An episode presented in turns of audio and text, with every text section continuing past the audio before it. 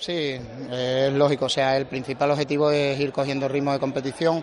Nuestro primer partido de la pretemporada y bueno, yo creo que en ese aspecto eh, podemos hacer un balance positivo porque el equipo eh, físicamente ha trabajado, ha tenido buena actitud y sobre todo, pues bueno, yo creo que ha faltado definición en, tanto en un partido como en otro y en ese aspecto también, bueno, eh, hay que agradecer también y valorar el trabajo del isleño que ha hecho un buen trabajo y nos ha exigido que, con ese objetivo el que veníamos a este triangular.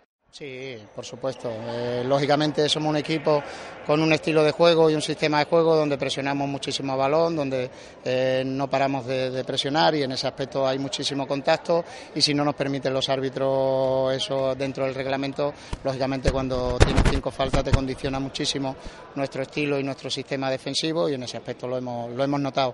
Pero yo creo que bueno que era mucho más importante eh, ser fiel a nuestro estilo que, que bueno que replegar la defensa eh, con cinco faltas y en ese sentido no teníamos tampoco mucha preocupación por, el resultado y era más importante el trabajo. No, yo creo que ya no hay nada que esconder. Eh, tenemos que llegar en las mejores condiciones posibles al inicio de temporada.